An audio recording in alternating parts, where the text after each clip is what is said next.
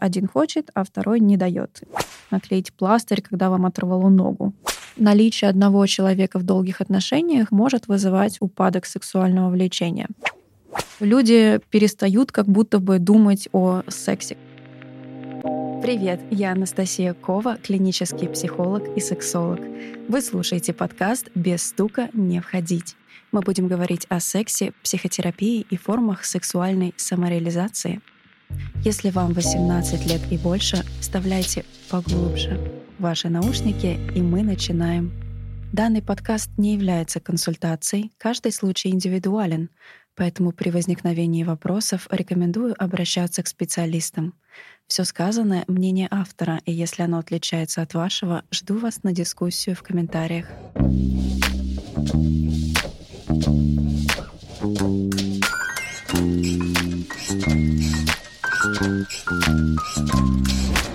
Сегодня мы поговорим с вами про достаточно интересную, как всегда у нас других ребят тема не бывает, у нас все темы очень интересные, но сегодня мы поговорим про тему, касающуюся буквально каждого. И мы будем с вами разговаривать про либидо. Что же это такое, откуда оно появляется, что может мешать вашему либидо развиваться, а также о том, как ваше либидо поднять с колен. Я не говорю сейчас про пончики, я сейчас говорю именно про ваше сексуальное желание «я хочу». Все мы задаемся вопросом, какое либидо нормальное, какое нет. Если условно я хочу заниматься сексом раз в неделю, если я хочу каждый день или раз в месяц, у многих людей возникают вопросы, нормально ли мое желание, или оно должно быть каким-то другим, например, таким, какой от нас ожидает партнер, потому что часто бывает такое, что желание секса у нас и у нашего партнера не совпадает. Здесь мы можем говорить с вами о половой конституции. Половая если говорить совсем простым языком, это то, как часто я хочу заниматься сексом. Сильная половая конституция означает, что человек часто хочет секса, но опять-таки часто для всех понятие растяжимое. Мы будем говорить с вами каждый день. Это сильная половая конституция. Средняя — это два раза в неделю, и слабая — это один раз в месяц или два раза в месяц. Как такового понимания, что такое норма, нет даже среди специалистов.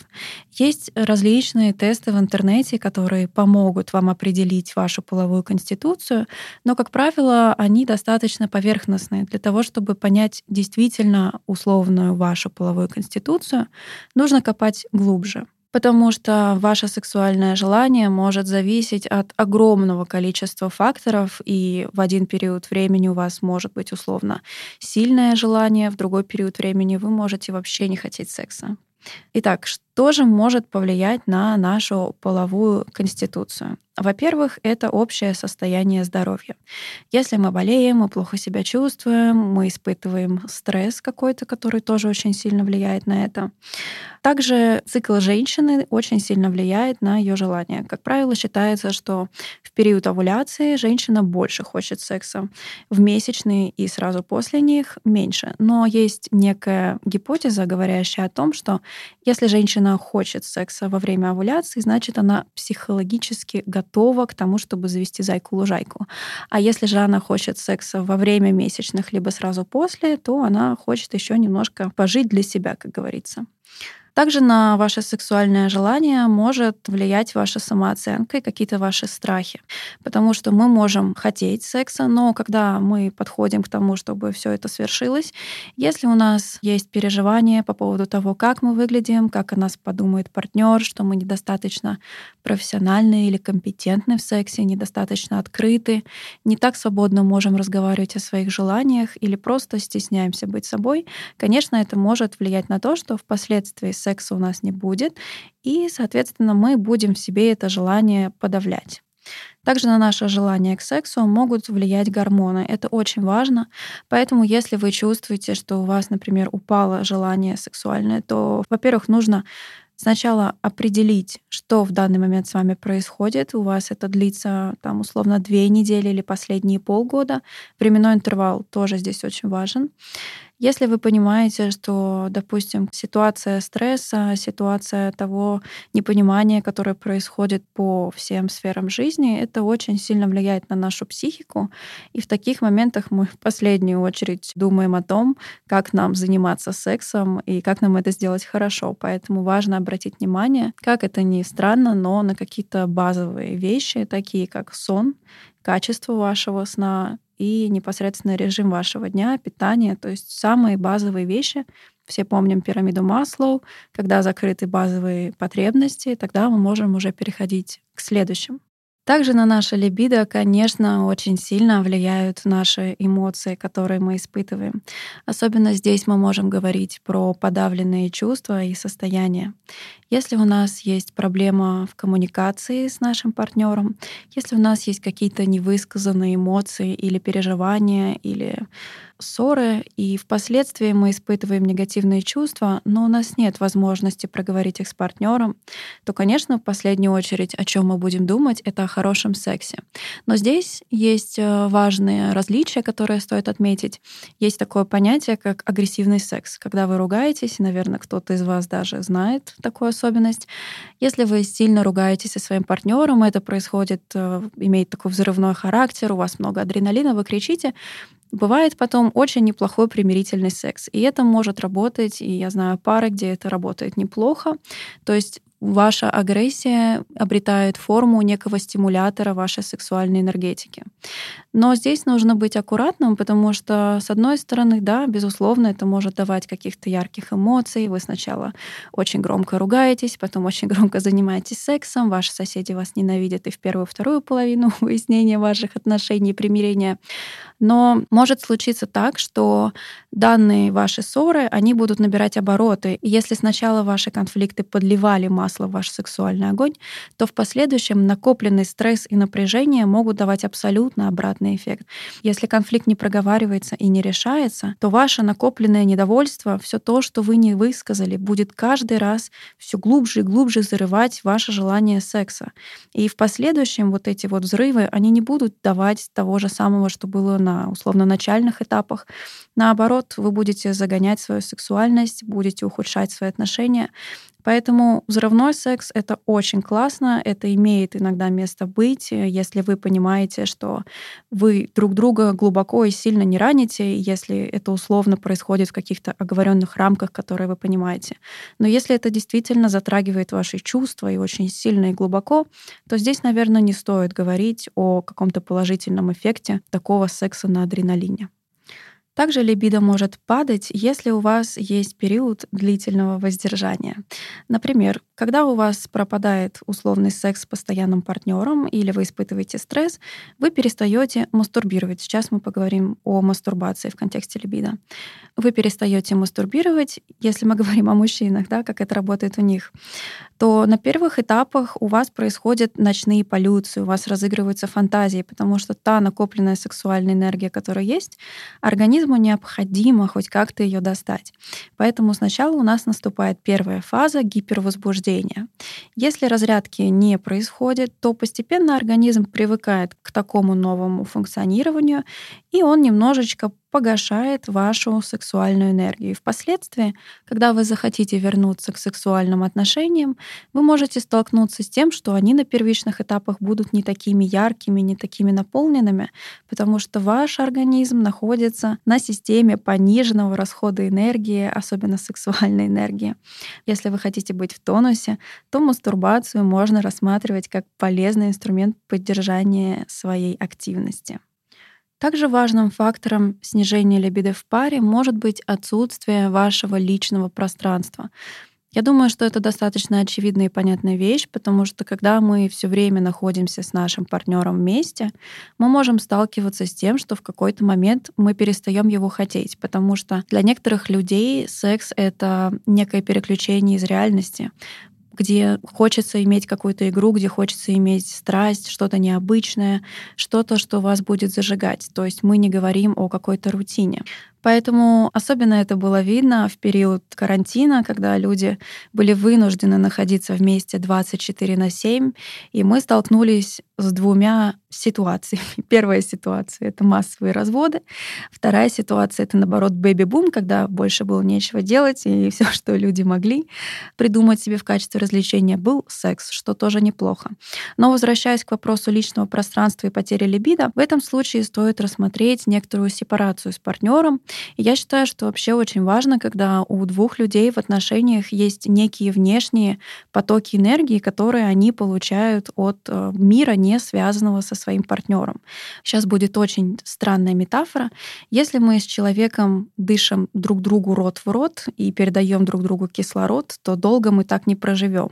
Нам все равно нужно делать глоток свежего воздуха и как-то взаимодействовать не только со своим партнером, как минимум для того, чтобы переключиться, для того, чтобы получить какую-то информацию извне и немножечко напитаться и обменяться потом вашей энергией, положительным настроением с партнером. Поэтому если вы находитесь 24 на 7 вместе, я рекомендую вам придумать те часы, когда у вас есть время на себя.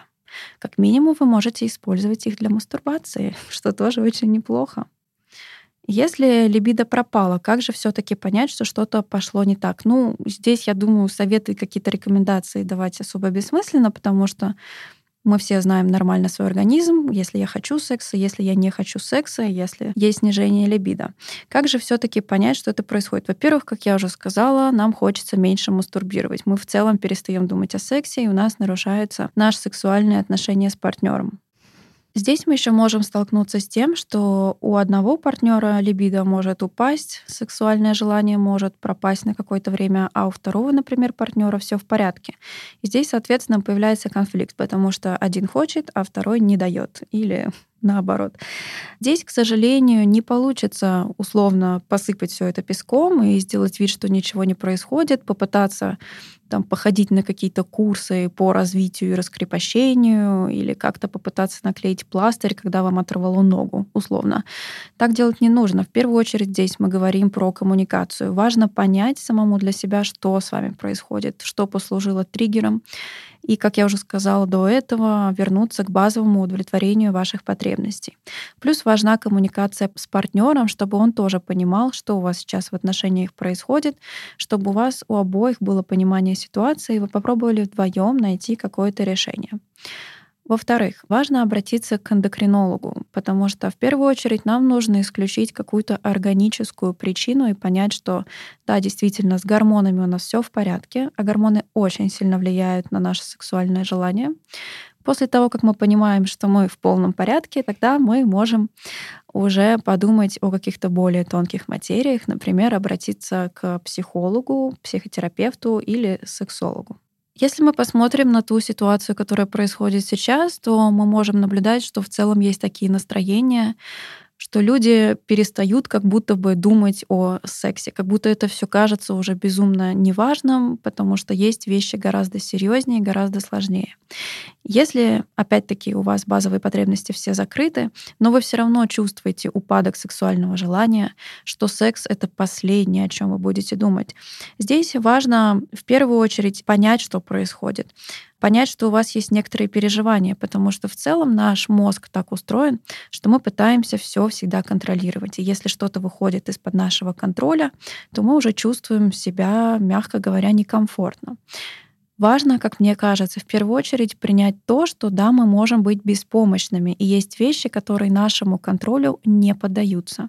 Если на этом моменте вы чувствуете тревогу, которая зашкаливает вас, я рекомендую обратиться к специалисту, потому что порой очень сложно самому вывести это все. Если же вы все-таки чувствуете некую устойчивость, и вы уже немножко так успокоились и подготовились к тому, что с этим придется как-то дальше жить, здесь мы говорим именно про людей, кто раньше испытывал сексуальное влечение. К сексуалам это сейчас не относится. Так вот, важно принять, что мы можем быть в чем-то беспомощными, есть вещи, которые мы не контролируем. И больше обратить внимание на то, что все-таки находится под вашим контролем. Это ваше тело, это частично ваши мысли, это то, как вы можете организовать свой быт и то, что вы можете сделать для себя. Опять-таки про первичные потребности. Следить за тем, чтобы вы не были голодны, как минимум. Согласитесь, это тот минимум, который вы можете себе дать. Но здесь мы делаем пометку, если, конечно, вы в той ситуации, где это возможно сделать, потому что сейчас ситуации бывают разные. Но Второе — это ваша телесность. Вы можете обращать внимание на свое тело. И для нашего тела очень важно чувствовать, что о нем заботится. Я понимаю, что это звучит сейчас странно, типа вы спите, вы едите, что еще я могу ему дать. Но поверьте, если вы будете больше времени уделять тому, чтобы делать некоторый чекап, своего состояния и как минимум голодный ли я, устал ли я, не холодно ли мне, нужен ли мне дополнительный отдых или сон, и давать себе это. Это тот базовый минимум, который вы можете сделать, почувствовать контроль и вернуть его себе, как минимум контроль над своим телом. Здесь очень полезны различные практики телесной направленности. Если вы этим увлекаетесь или хотите начать попробовать, самое время стартануть, потому что они очень хорошо возвращают нам ощущение реальности, ощущение того, что есть то, что поддается нашему контролю. Также, возвращаясь к вопросу того, как э, мы можем вернуть себе состояние и ощущение спокойствия для того, чтобы как минимум убрать первый фактор тревожности, который может влиять на наше либидо, это непосредственно общаться с людьми, искать поддержку, заботу. Очень часто даже какие-то простые объятия без сексуального характера или без понимания того, что это все может закончиться сексом, очень даже неплохо могут влиять на наше либидо и его поднимать.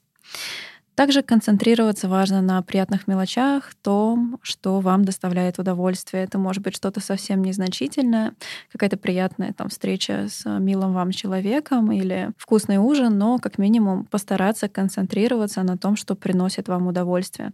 Как минимум тогда вы сможете немножечко вернуть себя в свое тело, вернуть свое ощущение удовольствия, и понять, все-таки потеря вашего либидо связана с тем уровнем тревоги и стресса, который вы испытываете, либо если ваше сексуальное желание к вам не вернется, то попробовать уже идти дальше и изучать, в чем может быть проблема. Так вот, если мы вернемся к вопросу о том, как же все-таки понять, упала у меня либидо или нет, за разными ситуациями жизненными может либидо достать. Так вот, в тот момент, когда в целом вам это не особо мешает жить, если это бывает иногда эпизодически, и вы достигаете разрядки в каких-то необычных местах, потому что вас приперло, но вы делаете это за закрытыми дверьми самостоятельно, и потом может случиться обратный эффект, что там несколько недель вам вообще не хочется. В этом случае, конечно, стоит говорить о том, в первую очередь, что есть различные циклы, и в один момент нам может хотеться сильнее, в другой меньше. Но вот если такое нежелание длится больше месяца или двух, то здесь уже стоит подумать о том, что это может быть тревожный звоночек. Подводя небольшой итог, э, все-таки я еще раз поставлю акцент на том, что у каждого человека либидо это абсолютно нечто уникальное и индивидуальное. Нельзя все равнять под одну гребенку. Понятие нормы достаточно растяжимое и может расцениваться по-разному.